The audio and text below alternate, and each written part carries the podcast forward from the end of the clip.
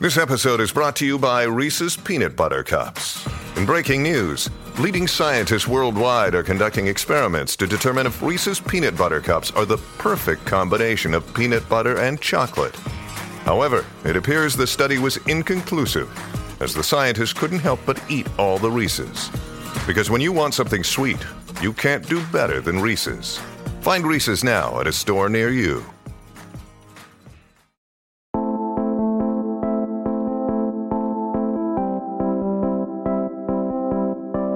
Welcome to another editor edition of Micro, a podcast for short but powerful writing. I'm your host, Drew Hawkins.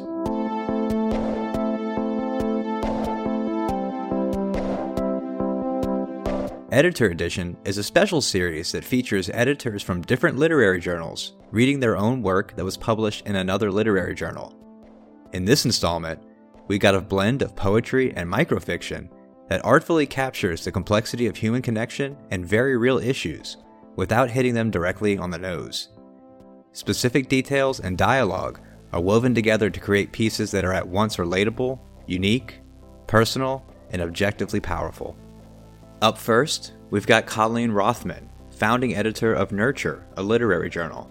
She'll be reading a prose poem that beautifully tackles a subject with which we're all familiar but uses achingly specific detail to make it even more powerful. It's called This What, and it was published by Antigravity in July 2020. Enjoy.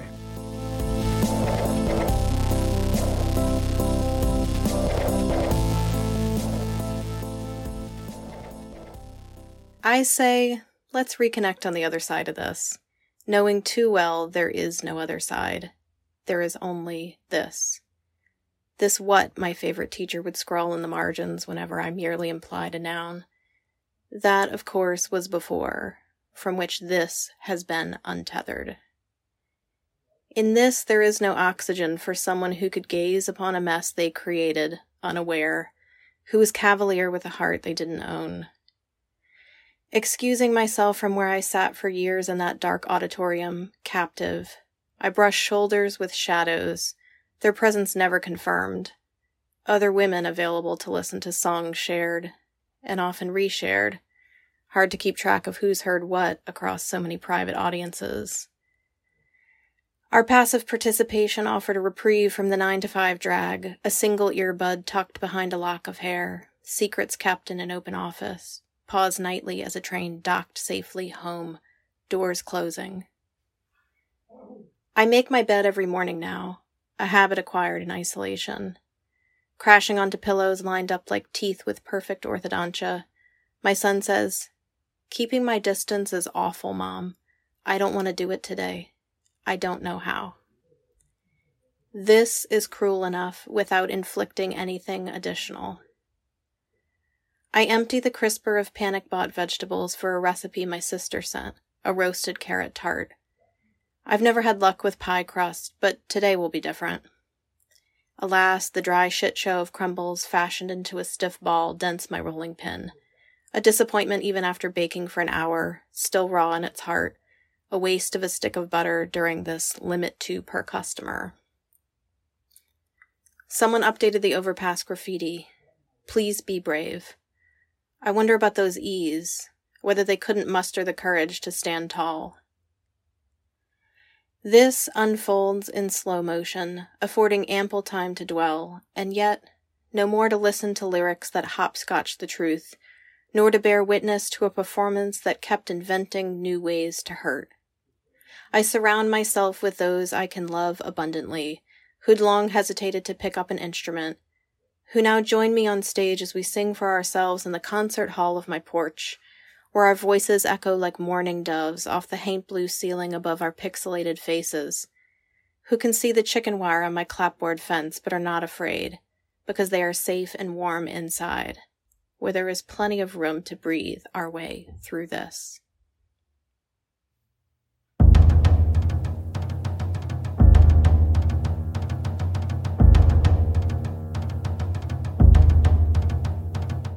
Colleen Rothman is a writer based in New Orleans with work that's appeared in The Atlantic, McSweeney's Internet Tendency, and Literary Hub, among other publications. You can find her on Twitter at Colleen Rothman or on her website, at colleenrothman.com.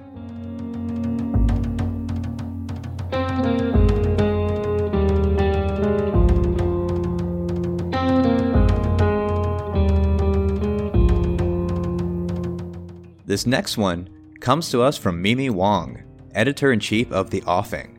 She'll be reading a piece of microfiction where setting is indicative of an undercurrent of emotion, each line revealing so much about the relationship between a teenager and their father. It's called Lunch Special, and it was published by Cicada on January 7th, 2021. Enjoy.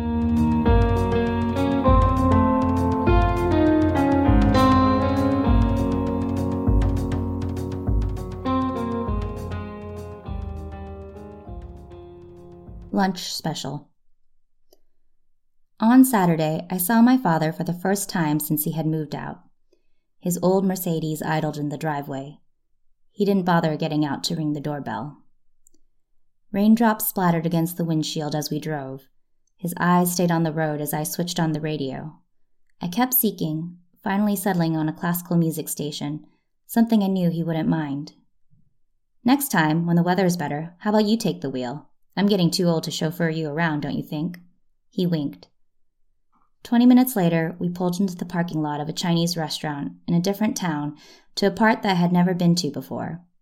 They have a good lunch buffet here, he said. Good to see you again, Mr. Lamb. As we entered, a young hostess who knew my father by name seated us at a booth. We sat down opposite each other, only to immediately stand up again to serve ourselves from the hot lunch line. I eyed the trays of dried out sesame chicken and soft broccoli, wondering why my father had picked this place, until I saw a flyer that read, "5.95 lunch special daily. By good, my father had meant cheap. I brought back a plate of beef chow fun and egg drop soup. Meanwhile, my father had loaded up his plate with almost every item from the menu. He unclipped the Motorola phone attached to his belt and set it on the table before digging into his food. Not bad, huh? Hmm. How's school? he asked. Fine. My father wiped his mouth with a paper napkin. I wish I could help you, but that's your mother's job, now that she kicked me out of my own house. I remained silent. I didn't want to spoil our day together. You know, I never finished high school, he went on. I took one look at the textbooks and thought, that's not for me. Besides, there wasn't anything in them that I didn't already know or couldn't learn on my own. Your mother thinks she's better than me because she has a degree, but I earned my PhD from the streets. He chuckled at his own joke, one that I had heard many times before. She likes to call me a bum, but no one can argue with my money, am I right? After my father paid the check, we got back into the car. He drove down a residential street where I noticed the one story houses we passed were smaller than those in my neighborhood. He pointed to a remote clipped to the visor above the passenger seat. I pushed the button for him and we cruised up the incline. Inside the garage, splinters of wood protruded from the unfinished walls. I got out of the car and followed my father through a side door. We passed through a small kitchen and into a sparse living room filled with minimal furniture an enormous plasma screen TV, a black leather sofa, and a desk with a computer on it. Streaks of brown stained the dull beige carpet. That's your mother's handiwork right there, he said. Soy sauce. I looked at him. You should have seen the old one. I had to completely replace it. I tried to parse out what he was telling me. I stared at the stains and felt ashamed, as if he had just accused me of being the one to break into his house and deliberately ruin his couch. I followed him into the hallway. He indicated which was his bedroom, as well as a second room. I asked if I could use the bathroom. He pointed to the end of the hall. I heard the television switch on as I shut the door. The whirring of the bathroom fan drowned out everything else. After flushing the toilet, I rinsed my hands in the sink without any soap. I looked around for a hand towel but didn't see one, so I wiped my hands on my jeans. As I walked back down the hall, passing the spare room, I stopped and pushed open the door, which revealed a lone twin bed. I imagined the small, stark space as a happy alternative to the current living situation with my mother. Perhaps I could come stay here. But I wasn't sure how to broach the topic. At lunch, he had made it clear that I was no longer his problem. In the living room, my father sat at his desk. Watch anything you want, he said. While he worked, I lay on the couch, mindlessly flipping through the channels. I landed on spring break in Cancun. On screen, a woman dressed as a nurse hooked up a heart monitor to a man wearing only swim trunks. Meanwhile, another woman, this one in a string bikini, performed a lap dance. A male host announced that the man's heart rate had jumped from 96 to 120. In the next contest, a male college student stuffed tacos into his Speedo. With the tacos still in his suit, the contestant then waded into the ocean, came back, and ate one taco to win the bet of $10. For a $100, a female volunteer ate one of the tacos from the backside of his swimsuit. The audience cheered. Later, before driving me home, my father led me to the front yard to show off his vegetable garden. It was smaller than the one he had planted at our house, but at least there weren't any deer to worry about in this neighborhood, he said. He picked the ripe tomatoes and put them in a plastic bag. The rain had lessened and stopped completely by the time we arrived in front of the house. Parking the car at the bottom of the driveway, he handed me a folded piece of paper. It's my new number, he said, adding, You don't have to show your mother. I don't want you to have to lie to her, but if you don't have to say anything, probably better to keep it to yourself. I took the piece of paper, understanding my new role as a guardian of secrets. As I started up the hill, I could see my mother waiting and watching from the kitchen window. I clutched the bag of tomatoes as if it was a consolation prize.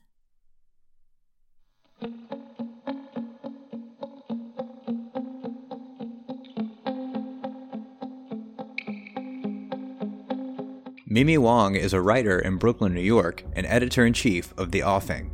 You can find her on Twitter at WhoIsMims or on her website at mimi-wong.com.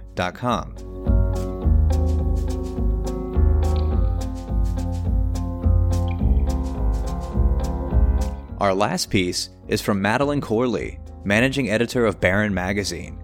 It's a short, single sentence poem that manages to pull so much together, from humor to anxiety, to describe one person's apprehension about a date.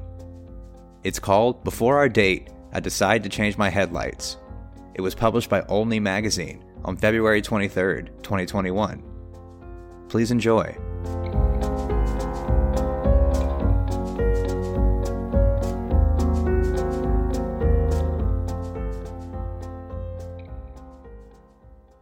Before our date, I decide to change my headlights. Okay, I hear you as you point out this avoidance, me standing in front of my car, hood baited skyward, and blame me, sure, for choosing this second to switch the bulbs, even though they've been my passengers for more than a week, and cutting ties with my car's black eye didn't feel right until right now. Thirty minutes past when we're supposed to meet at your place where you'll roast Brussels sprouts and chicken how I like it, how you know my taste in wine and cheese and vegetables. And that's the issue. The knowing your crafted observation. My friends keep calling care, but my throat started burning the moment I pulled out my clutch. I should go. I think my lunch was sour. No, sorry, that's my heartburn. No, it's you calling, asking where I am. And I'm about to lie, say I'm tangled up at work, that I'm still figuring out which direction to turn, but instead, I answer, admit I am outside, trying to undo the dark.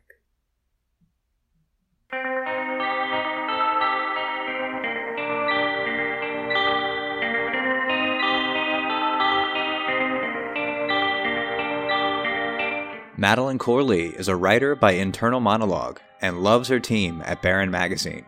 You can find her on Twitter at Madelinsky, on Instagram at Wrote Madeline, or on her website at wrotemadeline.com. Micro is edited and curated by Dylan Evers and produced and hosted by me, Drew Hawkins. Our theme song is by Matt Ordez. You can find all the information about this episode's editors, their publications, their featured work, and the publications where they were published in the show notes. Subscribe to the show and check out some of our other episodes wherever you listen to podcasts. You can also always find our shows at micropodcast.org and you can follow us on Twitter, Facebook, and Instagram at Podcast Micro. Thanks for listening.